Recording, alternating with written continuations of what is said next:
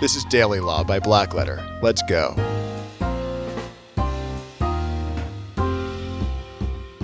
I'm Tom Dunlap. Xinhua Net, a Chinese news agency, has reported that China is going to implement a more strict intellectual property law system. This is good news for people in the US, hopefully. China's a news agency said that it, China would, quote, unswervingly implement a strict intellectual property system and continuously build a satisfactory innovation and business environment.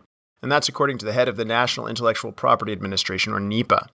Shen Changyu, the NIPA director, made the remarks at the 10th China Intellectual Property Annual Conference in Hangzhou.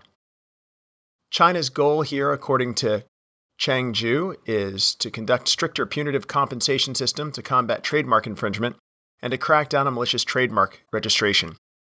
This is interesting because this is something the US has accused Chinese companies of doing in recent times, and in fact, in July, enacted legislation that forces, effective August, Chinese foreign companies and all foreign companies, they didn't single out Chinese companies, to use US counsel to file trademarks.